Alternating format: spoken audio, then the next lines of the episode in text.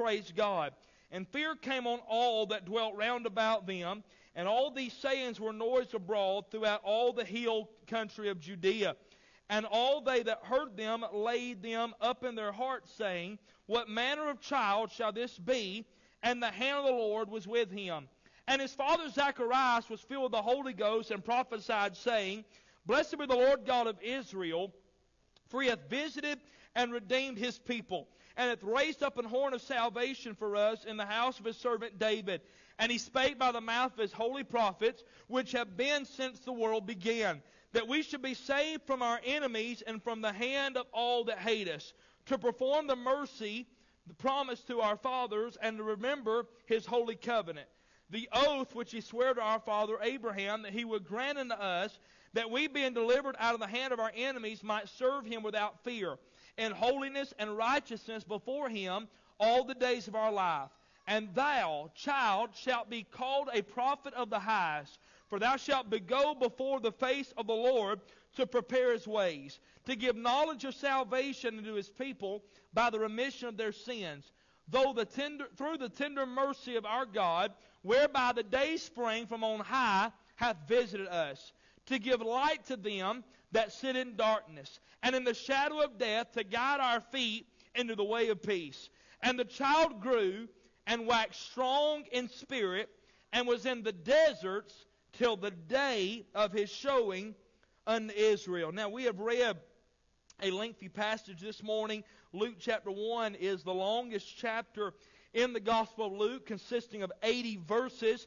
And the, the text, the portion that we have read this morning accounts to us the birth of John the Baptist. We note some things by way of introduction this morning. First of all, in verse number 57, we note the newborn in our text. The Bible said that Elizabeth's full time came that she should be delivered, and she brought forth a son. We got to remind ourselves, we're not careful, we've been in this chapter for the last few weeks, that this is a miracle child in Zacharias and Elizabeth's life. They are up in years. They have served God faithfully. Zacharias is a priest. They have served the Lord faithfully uh, there in the temple. Uh, but just because you serve God faithfully doesn't mean you'll always have what you want to have. Case in point, Zacharias and Elizabeth, they wanted a son. They wanted a child. But the Bible teaches us that Elizabeth was barren. Uh, but through a series of miraculous events, God uh, sent the angel Gabriel by their house and informed them that God would bless their home with a little boy. In fact, it wouldn't just be a little boy, but he would be the forerunner of Jesus Christ. And he was named all the way back in the earlier part of our chapter. It was prophesied that his name would be John. John's name means joy. God worked a miracle. So there is the newborn in verse 57. But then in verse number 58, there are the neighbors. The Bible said, and her neighbors and her cousins heard how the Lord had showed great mercy upon her, and they rejoiced with her. You know what I love about that? That verse said that her neighbors, her cousins, her families, other people could look at Elizabeth's life and see the mercy of God that was shown upon her. I don't know about you this morning, but can anybody see the mercy of God active in your life? I'll be honest with you, all of us this morning, I deserve to be in hell for all eternity because of who we are and what we are. Oh, but this morning we're saved by grace and we're in the house of God. You know what? People that knew us before, you know what they can say?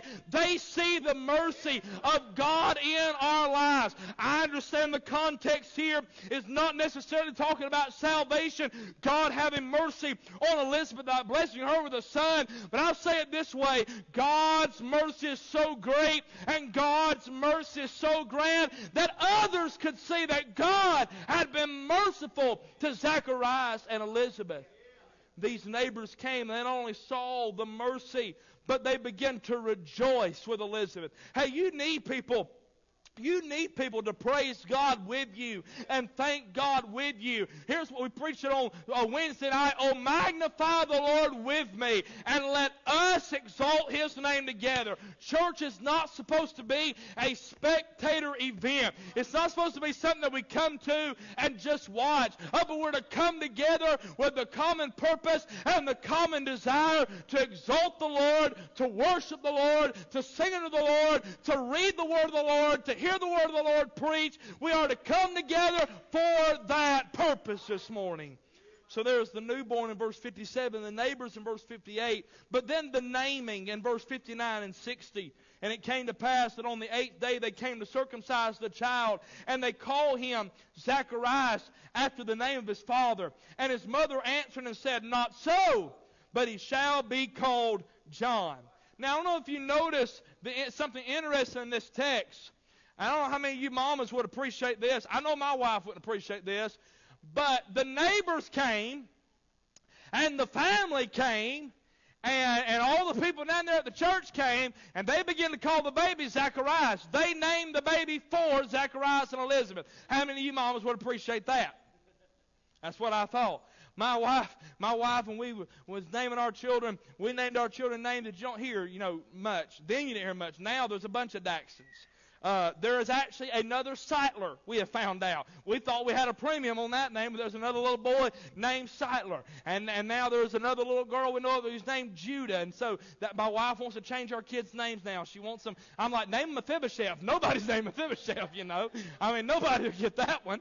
Uh, but I know you mamas, you, you are particular about that name. You're particular. Uh, you want it to be unique to them. So can you imagine how Elizabeth must have felt when all her friends down there at the the church, and all her family down there said, Look at little baby Zacharias. You know what she said? No, his name's John. Why? Now, Elizabeth didn't name him, the angel named him. The angel said his name would be Zacharias. There's the negativity in verse number 61. And they said unto her, There is none of thy kindred that is called by this name. You know what they were saying? Ain't nobody in your family named John. I would say, all the more reason to name him John. You know, we, when we was when we was expecting Daxton, we thought about you know one of the names we thought about was naming Daxton after my dad and her dad, Wade Allen Montgomery, but his initials would be Wham.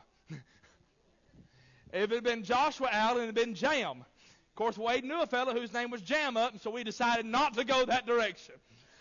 But my point this morning is they said, Ain't nobody in your family named John. Why would you want to name him John? They were being neg- they were saying, that don't make sense. Why would you want to put, stay with me, why would you want to name him John? That don't make sense at all. There's, notice in verse 62 and verse 63, and this is my thought, the necessity. Look at verse 62. And they made signs to his father how he would have him called. And he asked for a writing table. Remember, Zacharias is dumb. He can't talk because he didn't believe, so he's not able to speak. And so they bring him an iPad.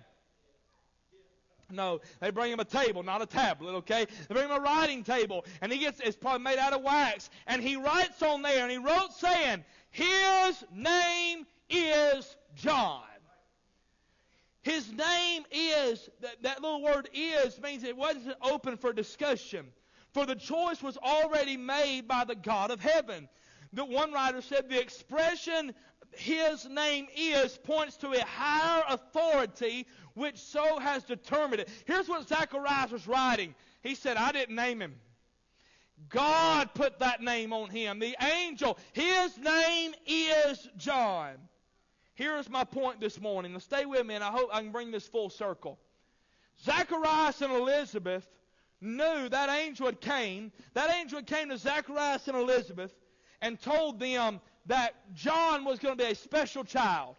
He was going to be a special baby. He had a special purpose, and that his name would be called John. That angel told them that God had a will, God had a plan, God had a purpose for that little boy's life. His name would be called John. So watch what Zacharias and Elizabeth did not do. Listen to me carefully. They did not allow outside influences to change the will of God for their son's life. They did not allow people who were not in their home, not in their immediate family, they didn't even allow people down there at the church when they said, well, it don't make sense. Why would you name him John? Well, that don't make any sense. That's not logical. They did not allow outside influences to stop them from pointing their son in the direction for the will of God for his life. His name is John. That's what Zacharias was adamant about. Can I make a statement this morning? God has a plan for our children's lives. God has a will for their lives. How many agree with this this morning? Let's have some church participation. I hate to wake some of you up, but let's participate a little bit. How many believe it is God's will for all these children to be saved?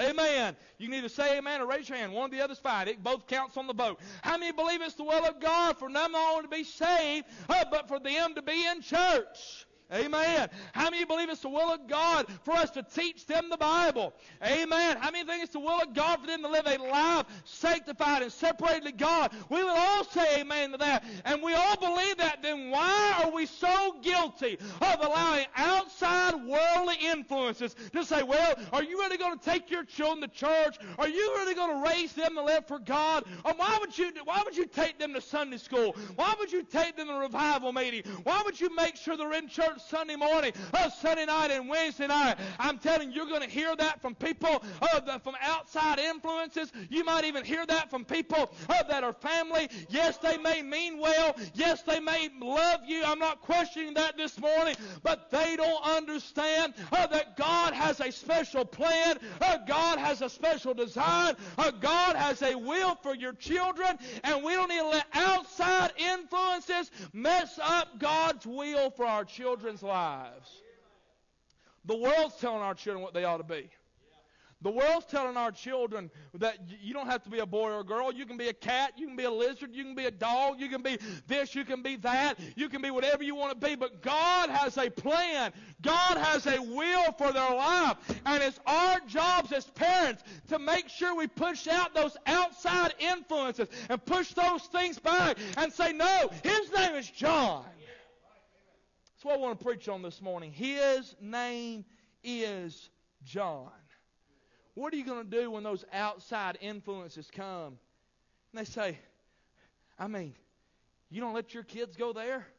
There ain't nothing wrong with that. You ain't gonna let your kid play ball on Sunday? I mean, it's just recreation. It's good fun. I mean, you're not you're not gonna come to the family reunion on Sunday morning. Don't you think that's important? You're gonna go to church. You think you love church more than you love your family. That's your problem. Some of you are going to hear that. Some of you have heard that.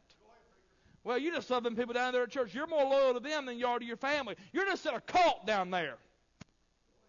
Come on now, somebody help me.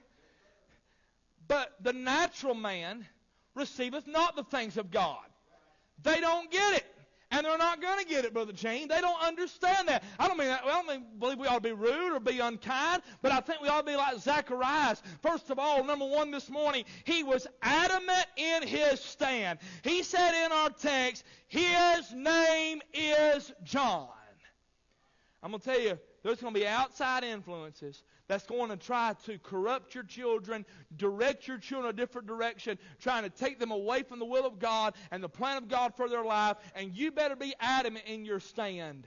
You better stand with purpose. I note in verse 63 and verse 64 the Father's passion. You know what he said? He wrote for that, he asked for that table, and he wrote on that table saying, His name is John, verse 64, and his mouth was open immediately, and his tongue loose, and he spake and praised God. You know what Zacharias was? He was passionate about the things of God, and he stood for right, and he stood for right for the sake of his children. Hey, may God give us some parents. Oh, may God give us some homes with some parents that'll take a stand, take a biblical stand, take a spiritual stand up for the things of God and say, no, I'm not going to allow my children uh, to be taught that we came from monkeys. I'm not going to allow my children to be taught uh, that there's 37 genders. I'm not going to allow my children to be told they don't have to, they don't have to go to church, that it's an option. No, his name is John. Take an adamant stand. Hey, we ought to take a stand against sin this morning. Amen. You ought to teach your children that alcohol is a sin. I ought to teach them that. You ought, whenever you see it in the store, when you see it in a restaurant, you ought to make sure they know that is wicked. That is wrong. Oh, we don't do that. We don't participate in that. Oh, that. Why? Because you better start at an early age and take a stand against sin. Better take that adamant stand. Well, I don't think it's a big deal. You'll think it's a big deal when they're a sot drunk. Amen. He was adamant in his stand, the Father's passion. But then, not only notice the Father's passion, but notice the fear of the people. Verse 65, the Bible said, In fear came on all that dwelt round about them, and all these things were noised about abroad throughout the hill country of Judea. That That word fear gives the idea of reverence. In other words, these people saw uh, the passion that Zacharias and Elizabeth had for their son following God, and they respected it. Now, you can't expect that in 2023. You're living in a woke society. Congratulations, that's where we're at. And they're not going to understand that. They're not going to comprehend that, but they don't really have to. It's really not their business if they understand or not. By the way, I want to remind you and remind us all this morning that those children do not belong to the government. Those children belong to you. That man ran for governor in Virginia a few years ago and said it's of the parents' business what we teach them in school. It is the parents' business. I'm telling you this morning, we need to be adamant in our stand. Have some passion about it. I'm not talking about being rude. I'm not talking about picking picketing. I'm not talking about uh, acting goofy, but I'm talking about being bold as a lion and standing for truth and saying, My children are worth it. My family's worth it. God gave me my family. God gave me my children, and I'm going to stand whether they respect it, whether they understand it, whether they agree with it. Hey, you're going to deal with it in your family too. Some of Zacharias' family and Elizabeth's family's in this text. Why would you name him John? Ain't nobody named our family named John. Are, are, are you hearing me this morning? The fear of the people. Then notice the future was, that was perspective or prospective. Verse 66 And all they that heard them laid them up in their hearts, saying, What manner of child shall this be? You know what they said? This boy, why Zacharias and Elizabeth treating him? Well, I, I want to see how he's going to turn out. What manner shall this child be? They noted, here's what I want us to see this morning. They noted that Zacharias and Elizabeth was serious about raising their son to live for God. God did not give you children to raise millionaire ball players. God did not give you children to raise millionaire uh, millionaire people that would waste their lives. And there's nothing wrong with having rich. We taught that in Sunday school. But there's so many people they they push sports on their kids, hoping that when their kid makes it big, that mom and dad won't have to work no more. That is a lazy parent. Just because they wasn't good enough to make it. Just because they didn't have the talent enough to make it in the pros, they want Junior to make it, so they ain't got to work. That's a lazy parent my. Amen. They, they, and they push that stuff on their kid. I say it all the time. Your, your kid ain't going to make it. Hmm. My kid ain't going to make it. Amen. I mean, as much as I hate it, so I said, well, they can dream. This ain't Disney World, okay? This ain't Wish Upon a Star. You can be whatever you want to be, okay? This is life, reality. Ronald Acuna is not from China Grove. Somebody help me. All right? But what I am, and there's nothing wrong with them playing ball and playing sports. But there's so many parents, they push these things, and they're serious about ball, and they're serious about school, and you ought to be have a good education. Don't get this wrong, but they're serious about all these things, but they won't get them to Sunday school, and they won't get them to preaching, and they won't get them to, to revival meeting, and they won't read the Bible, and they won't pray with their children. That is hypocrisy. And that's bad parenting. If your kid makes it to the major leagues and dies go, and goes to hell, what do they profit the whole, a man if he gains the whole world and loses his own soul? What profit is that? The future was perspective. And I know parents don't like to hear dads don't like to hear that. I make so many dads mad in the barbershop, it's pitiful. But I just tell them, you're not. Your kid hits the ball and runs the third. Without stopping at first. I'm just telling you. It, the, the favor that was pronounced, verse 66, and the hand of the Lord was with him. What made the difference in John's life? God was with him. What's going to make the difference in our children's life? The hand of God. But parents, parents are so, so in, in making their look. And I, and I got to be careful how I say this because I don't want to be misunderstood. I don't want my kids to be bums. But so many parents want their children to be successful and not spiritual. You can be both, by the way. Joshua 1 8, the only time the word success is used in the Bible is in relation to be obedient to that book. This book of law shall not depart out of thy mouth. He said, and he said, and therein thou shalt have good success. But parents want their kids to be successful, but don't want them to be spiritual. God help us. Can we bring it down where we're at? Time out. Everybody looking at the preacher. We want to send out missionaries, but not our kids. We want to put, we don't mind, we don't mind these other families putting their grandbabies on an airplane, but not mine. Talk to me now. We don't mind these other preachers uh, putting their family and going to a third world country. We don't mind Justin Salter doing that in Zambia. We don't mind uh, these other preachers doing that. We don't mind that, but not mine. Come on now, talk to me. He was adamant. Then, and I've got so much here, and I'm just trying to, I'm trying to be discerning where I need to go. But your kids' spirituality, spirituality, their salvation, their spirituality ought to be the number one prayer request in your life. Can I help us this morning? It ain't enough that your kids would just get saved. Did you hear me? That ain't enough for me. It ain't enough for me that they go to church occasionally. That ain't what I'm shooting for, Brother Gene. That ain't what I'm. I know when they get older, Brother Eric. I know they make their own decisions. I get that, but I am aiming for something more than just a casual Christianity. Amen. I'm aiming more for that. I want to aim higher than that. Are y'all hearing me? Or y'all just looking at me like a wooden Indian? I want to aim higher than that. You just want your kids to make 200000 a year? Or do you want to live for God? I'm not saying they can't make that and live for God, but I'm saying we put so much emphasis on the physical that we never invest in the spiritual. Starts at Sunday school. It does.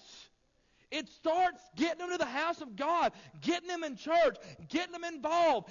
Amen. That's where it starts. And I know it's difficult. I know it's hard. I don't know as much as what you mamas do or my wife does, but I know it's difficult. But it's right.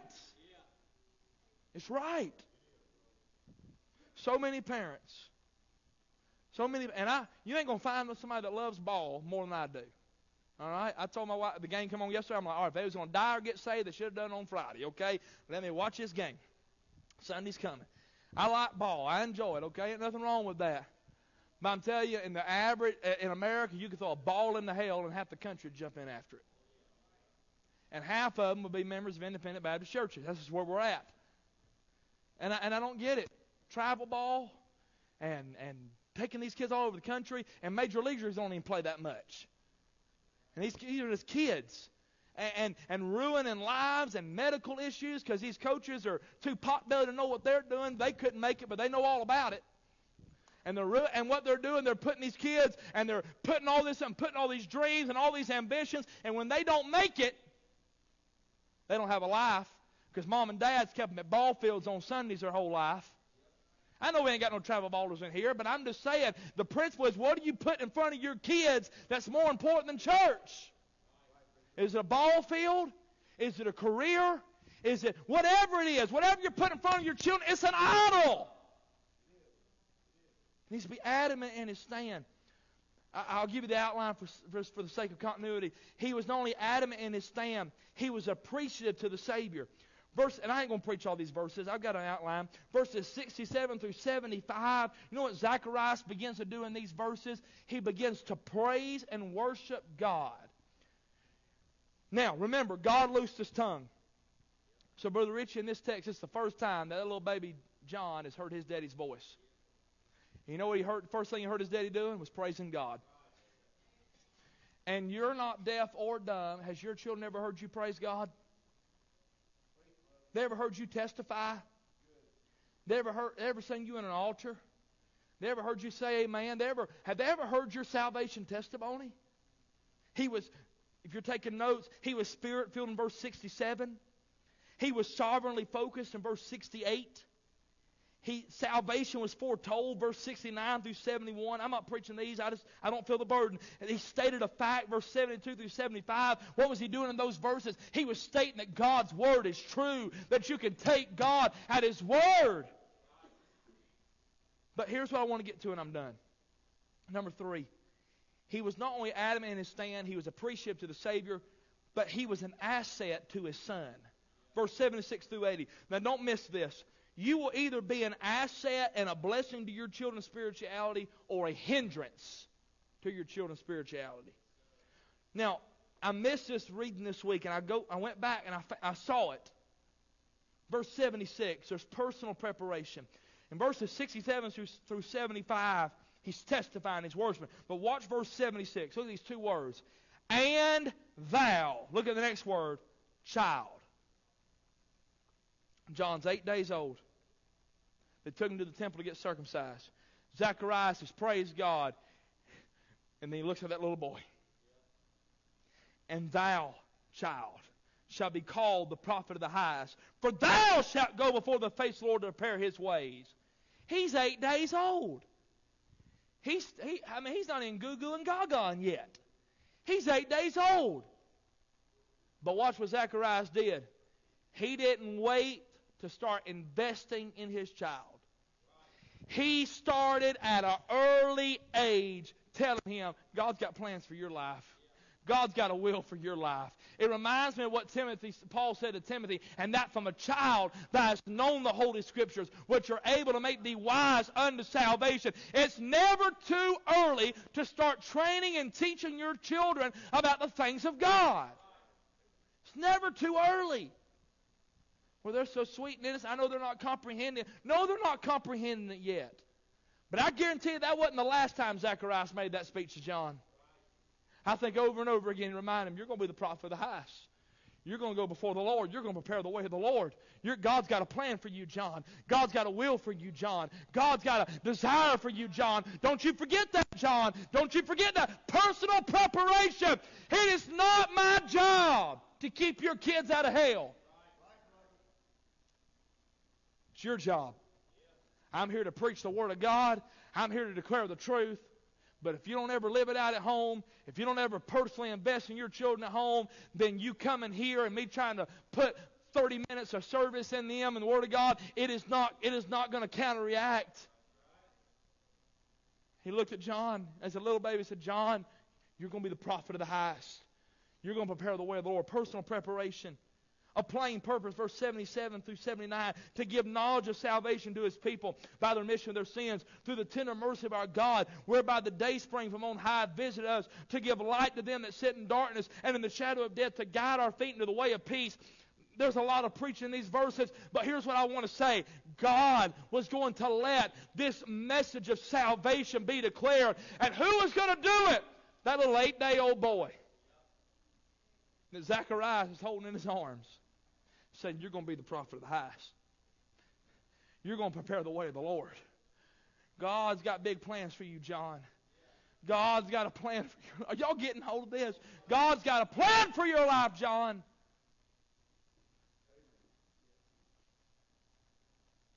God's got a plan.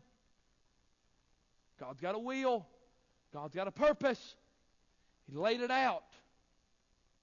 Laid it out before him. I want all my children to know I don't I don't care if you make a million dollars. I don't care if you're if you're well known in society, but I'll tell you what I want as a parent is my children to be saved and be in church and live for God. And by the way, and be in this kind of church. Somebody say amen right there. I don't I ain't raising my kids to be Southern Baptists. Or be contemporary. Amen. Amen. I'm raising them to be old timey, Holy Ghost, Bible believing Baptists. Amen. And, and by the way, that, that, that's the truth. That's right. I ain't aiming low. Some parents are aiming so low. The old ancient proverb is, He that aims at nothing hits it every time.